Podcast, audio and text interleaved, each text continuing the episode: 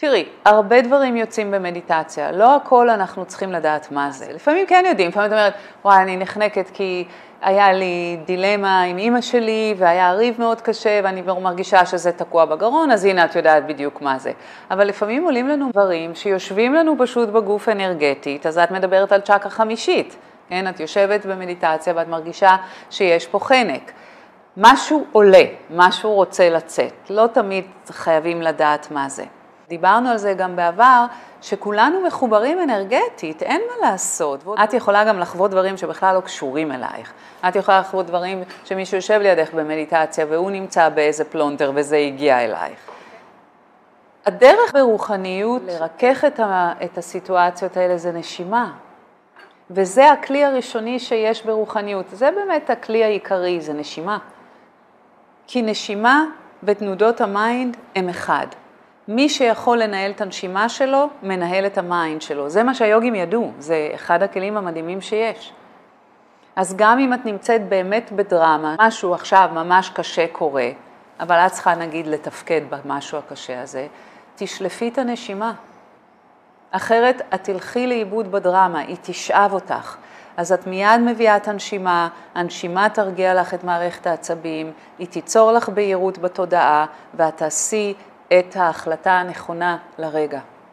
זה הכלי העיקרי שלי, זה לא להזדהות עם המציאות, זה לא שאני מנותקת, אבל לא להזדהות עם המציאות הזאת, להתבונן בה, להישאר כמה שיותר המתבונן האולטימטיבי, וזה גם אומר להתבונן בשקטי הקטנה, בשקטי ההישרדותית, ולהביא את הנשימה בכל פעם שהגוף שלי מתכווץ, ה mind שלי מתכווץ, או אנרגטית אני מתכווצת.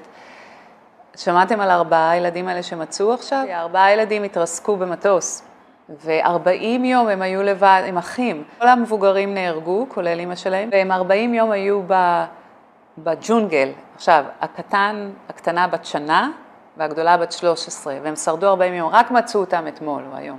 אכלו עשבים בעיקר, אבל הם הסתדרו. והאימא שלהם שם, והיא נפטרה אחרי יום, יומיים, עברו דברים איומים, מאוד קשים. ארבעה קטנטנים, ותינוקת בת שנה, והבת 13 דואגת לכולם. אלה דברים שהשקתי הקטנה, את מבינה, יש לה את השריטות שלה, מאוד קשה להם דברים כאלה. כשזה מגיע לילדים, ואיך הם עברו את ה-40 יום האלה, והפחד, והלילה, והקושי, והקור, והאין אוכל, ואימא שמתה, והגופה שלה שמה. ואני מקשיבה ואני דווקא לא נותנת להרבה מידע להיכנס אליי, זה, אני לא אדם של חדשות וכולי, אבל זה פתאום ריתק אותי.